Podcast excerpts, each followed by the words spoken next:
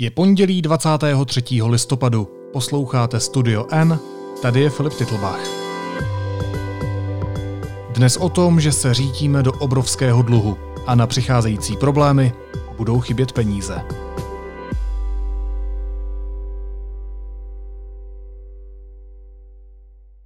V posledních letech se Česku dařilo snižovat zadlužení, především díky ekonomickému růstu. Kvůli koronavirové epidemii nicméně toto období končí a z původních 30% HDP český dluh prudce roste.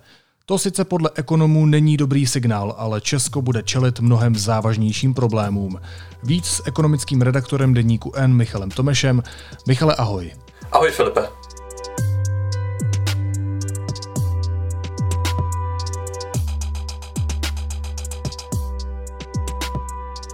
Kam až se v příštím roce může vyšplhat schodek rozpočtu? To je určitě dobrá otázka, nicméně s úplnou přesností to nemůžeme říct ale dá se přibližně odhadovat, že zatímco v současnosti, jak se zmínil, jsme na úrovni kolem 30% HDP, tak se přiblížíme někam k hranici 50% hrubého domácího produktu a možná až k hranici 55% eh, hrubého domácího produktu, což je hranice, na které hovoříme o takzvané dluhové brzdě, což je opatření, v rámci kterého by česká vláda měla přistupovat k výraznému šetření tak, aby vlastně tady tu hranici dále, dále nepřekračovala. Takže do, můžeme to říct, že se dostáváme na nějakou mes, která už je i samotnou vládou považována za problematickou. A o jakých penězích se bavíme? Jsou to desítky miliard, stovky miliard? Když se vlastně podíváme to, co se děje kolem koronavirové epidemie, tak vidíme, že v letošním roce je schválen schodek 500 miliard korun, který nejdříve se zdálo, že pravděpodobně ho ani nedosáhneme s tím, ale jak udeřila druhá vlna, museli se zavírat obchody, tak je pravděpodobné, že se této částce minimálně přiblížíme. Naopak v příštím roce se očekávalo, že ten schválený schodek bude 320 miliard korun, ale to čtvrteční, respektive páteční hlasování poslanecké sněmovny nám ukázalo, že ta částka nebude finální a budeme si k tomu muset připočíst další desítky miliard korun. Takže je pravděpodobné, že zatímco v letošním roce, který byl totálně ovlivněn koronavirovou pandemí, tak utratíme přibližně 400 miliard korun, tak stejnou částku ale nejspíš utratíme i v příštím roce, kdy se očekává, že ta koronavirová pandemie ustoupí. A proč budeme platit ty další desítky miliard korun? Co ta vláda schválila? Mm-hmm. Ve čtvrtek, potažmo v pátek, ono to jednání probíhalo v noci, myslím, že skončilo kolem třetí hodiny nad ránem, tak poslanecká sněmovna schválila zrušení superhrubé mzdy, respektive zrušení výpočtu e, daní ze superhrubé mzdy což je nástroj, který tady několik let byl a jeho důsledkem bylo to, že Češi platili relativně vysoké daně ze svých peněz. Zrušení superhrubé mzdy v tom politickém prostoru už rezonovalo několik let. Je nutné zmínit, že na to upozorňovala například ODS, ale i ta současná vláda Andreje Babiše. A právě tyto strany v noci zrušení tohoto, tohoto nástroje odsouhlasili. To je zajímavé právě v tom, že tyto dvě strany, které jsou jinak ideologicky vzdálené, se najednou shodly a Čechům tím způsobem udělali radost, protože běžní občané si přijdou na jednotky tisíc většinou podle, podle toho vlastně, jaké jsou příjmy toho občana, tak si přijdou na více peněz ke své výplatě. To se ale příliš nelíbí ani opozici, ani ekonomům a bylo to vidět vlastně po celý víkend, kdy nejen na sociálních sítích probíhala taková zákopová válka o to, kdy si ti jednotliví aktéři vyjasňovali své pozice, proč je to dobře nebo proč je to špatně, že budou nižší daně. Michale, když už o tom mluvíš a ať nepokládám jenom kritické otázky, to ještě přijde, tak nemůže to snížení daně z příjmů a zvýšení slevy na poplatníka, což schválila poslanecká sněmovna, ve výsledku pomoct sociálně slabším lidem, anebo ta otázka takhle nestojí? Když to řekneš takhle, tak ano, může to pomoci i sociálně slabším lidem, kteří si přijdou na vyšší 100 koruny až nižší tisíci koruny, ti sociálně slabší spíše na jednotky tisíc korun, tak těm to pomůže. Samozřejmě budou to pro ně peníze navíc. Nicméně, když hovoříme o sociální spravedlnosti, tak je zde nutné zmínit, že zatímco chudší lidé, lidé s nižšími příjmy si přijdou na takto malé částky, tak na druhé straně máme lidi, kteří berou vyšší desetitisíce a například lidé, kteří berou 80 tisíc měsíčně, tak si k té své výplatě můžou připsat 4-5 tisíc korun. Takže slovy ekonomů dále se tady rozevírají jakési nůžky mezi chudšími a bohatšími lidmi.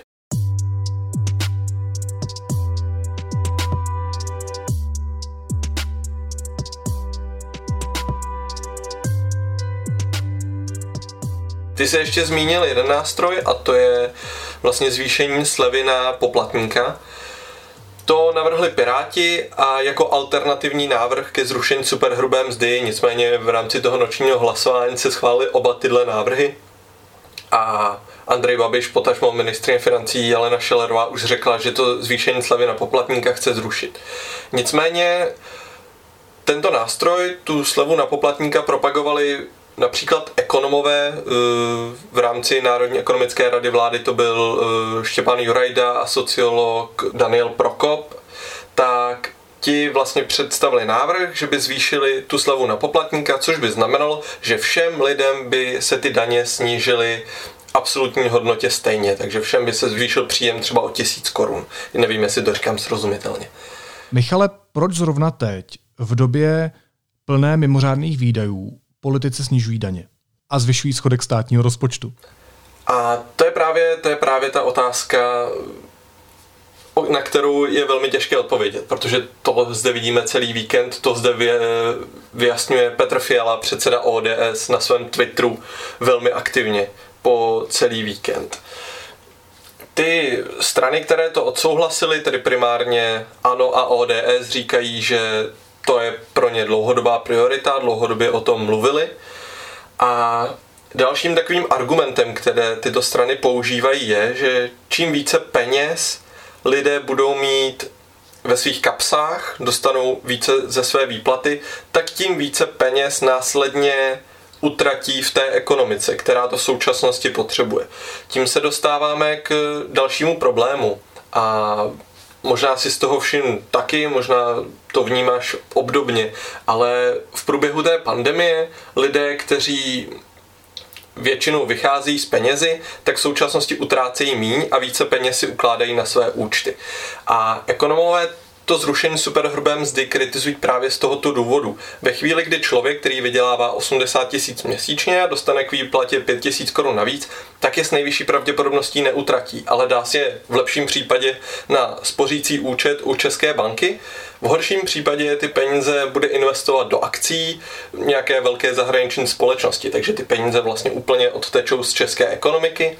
Extrémní případ, koupí si za to ten člověk, respektive vezme si hypotéku a koupí si za to byt v nějaké vyloučené oblasti, kde tím vlastně dosáhne toho, že ty ceny bytů zase budou růst. To už jdeme trošku do extrému, ale, ale dá se to takto zjednodušeně říct. Naopak lidé, kteří berou málo peněz, mají nízké mzdy, tak ti by naopak ty peníze v současnosti utratili.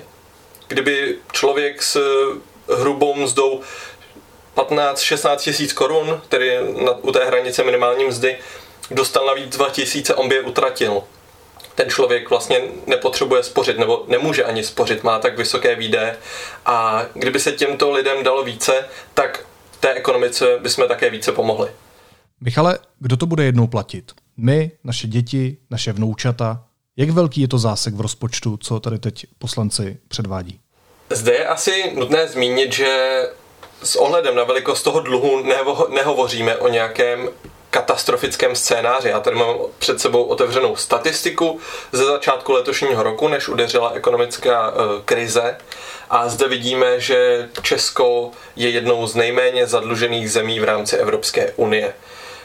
někde na úrovni 33%, to bylo na začátku letošního roku například ekonomicky vyspělé Finsko 61%, Maďarsko 66%, Rakousko 73% HDP, průměr Evropské unie 80%. Takže stále zde hovoříme o relativně nízkém zadlužení i v případě toho, že se dostaneme někam na, úrovni, na úroveň těch 50 až 55% HDP.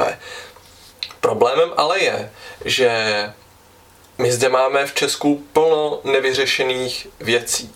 My zde nemáme postavené dálnice, my zde nemáme hotovou infrastrukturu obecně a především zde nemáme hotové reformy. Ono zrušení superhrubé mzdy se tváří jako jakási částečná daňová reforma, ale úplně o tom tak hovořit nemůžeme, zvlášť když se ten návrh schvaluje ve tři v noci. A co je ještě důležitější, tak zde nemáme hotovou důchodovou reformu. My jsme se tím tématem zabývali s kolegyní Hankou Mazancovou minulý týden protože o důchodové reformě se zde hovoří několik let a měla to být jedna z priorit současné vlády. E, vláda si také nechala vypracovat materiál z mezinárodní organizace OECD, jak by ta důchodová reforma teda měla vypadat. Shodou okolností ten materiál do Česka dorazil, respektive byl zveřejněn, myslím, že ve středu minulý týden. A v tom materiálu je přesně popsáno, co by česká vláda měla udělat pro to, aby stabilizovala daňový systém, aby stabilizovala svůj penzijní systém, jak by měla vlastně bojovat se stárnoucí populací tak, aby já nebo ty, Filipe, jednou půjdeme do důchodu, tak aby jsme vůbec nějaké ty peníze dostali, respektive aby jsme se toho důchodu vůbec dožili. A to je vlastně ta ironie, že ve středu jsem dorazil nějaký materiál, který to, se to snaží komplexně řešit, je od mezinárodně uznávané investice a my zde mezi tím ve tři v noci schválíme něco, co jde částečně mimo tady ty návrhy. Takže ano, ten dluh bude problém, eh, ale ne zas takový jako to, že zde ignorujeme mnohem větší problémy, mnohem větší potíže, které stejně budeme řešit a budeme je muset řešit v horizontu pěti, deseti let, kde nám ten penzijní systém může začít kolabovat. Není ti ani 30, už se bojíš o důchod. Uh, já taky. Ale Michale, budou na tu důchodovou reformu a na ty další výzvy, které nás čekají, jak se říkal, dálnice, uh, dál digitalizace, přechod na zelenou energetiku, podfinancované školství a tak dál a tak dál. Těch problémů, které tady v Česku máme nevyřešených, je celá řada, je jich opravdu spousta. Budou na tohle peníze nebo se řítíme do průšvihu? Mm. Já jsem vlastně ještě dneska v diskuzi v komentářích eh, na Facebooku Deníku N jsem vlastně čet takovou zajímavou eh, zajímavé srovnání, že jako můžete říkat, že máte nízký dluh, ale ne ve chvíli, kdy jako nic neřešíte a je to stejné, jako kdybyste se před sousedem chválil, že nemáte hypotéku, ale měl byste děravou střechu a teklo vám do obýváku. Jo. To je víceméně to stejné.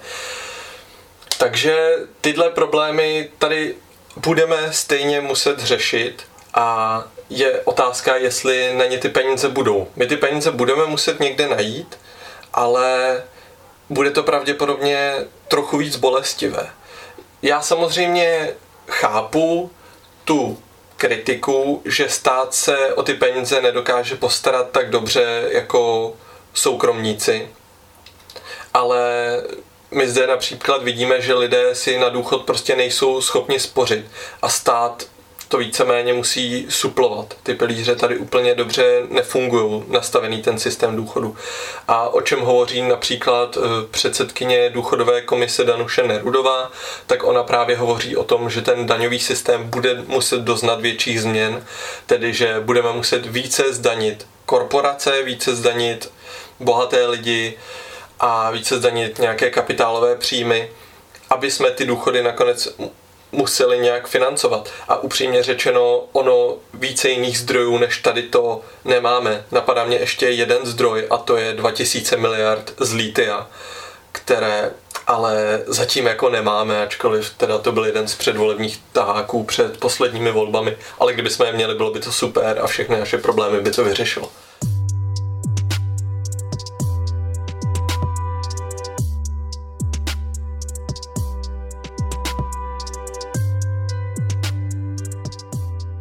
Michale, znamená tohle, to, co říkáš, že příští vládu, ať bude jaká bude, čeká nutně ten nepopulární krok, kterému se říká zvyšování daní?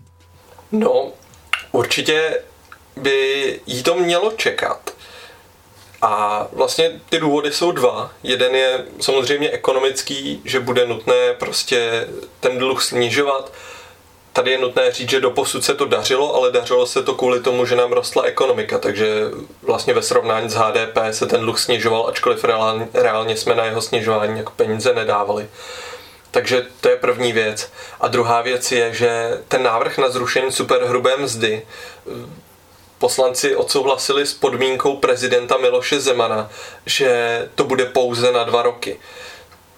Nicméně v tom samotném návrhu tady ta podmínka není a my se teda můžeme ptát, jestli za dva roky, což bude rok po parlamentních volbách, tedy přijde ta vládnoucí strana, což velkou pravděpodobností může být opozice současná, když vidíme, jak se formují ty koalice, a, a řekne, dobře, tak my vám teďka ty daně zvýšíme, ty daně, které vám snížil ten zlý Andrej Babiš. A já si to jako nedokážu úplně představit. Takže je fakt otázka, jak se ten dluh bude dařit snižovat. Samozřejmě jsou tady nějaké finanční nástroje, ale zase ekonomové si myslí, že Česká národní banka vlastně není úplně tak odvážná, aby k těmto nástrojům přistoupila. To je například monetizace dluhu. No, na tuhle otázku budou muset odpovídat politice a budou na ně muset odpovídat i ve volbách. Hostem uh, studia N byl ekonomický redaktor deníku N Michal Tomeš. Michale, moc ti děkuju. Já děkuji za pozvání, Filipe. A teď už jsou na řadě zprávy, které by vás dneska neměly minout. O vině či nevině Dezy v případě otrávené řeky Bečvy se prý nyní vedou diskuze i uvnitř firmy. Jeden ze zaměstnanců vodního hospodářství firmy se údajně už k chybě, která únik kyanidu způsobila, přiznal. Roman Primula ještě jako náměstek ministra Vojtěcha skrytě loboval za biznis s vakcínami proti obrně. Šlo o společnost, která nyní chce v České republice vyrábět meziprodukty pro výrobu vakcín proti koronaviru. Zjistili to seznam zprávy. Dva lidé zemřeli a dalších několik bylo vážně zraněno při útoku bodnou zbraní v kostele v San Jose v americké Kalifornii. Přes 60 senátorů a senátorek se spojilo a v sobotu podalo ústavní stížnost na vládní opatření. První američané by mohli být očkováni proti koronaviru už 11. prosince, řekl odborný šéf očkovací operace a zmocněnec Světové zdravotnické organizace pro postup proti koronaviru očekává v Evropě třetí vlnu epidemie COVID-19 na jaře 2021, pokud se země ze současné vlny nepoučí. Evropské země podle něj nezvládly vybudovat dostatečnou infrastrukturu na boj s koronavirem a jejich reakce byla nedostatečná.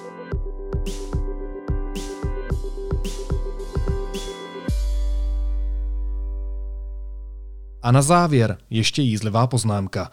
Ministr zdravotnictví definitivně zastavil vývoj české vakcíny proti koronaviru. Přední odborníci tento záměr kritizovali už od jeho zrodu.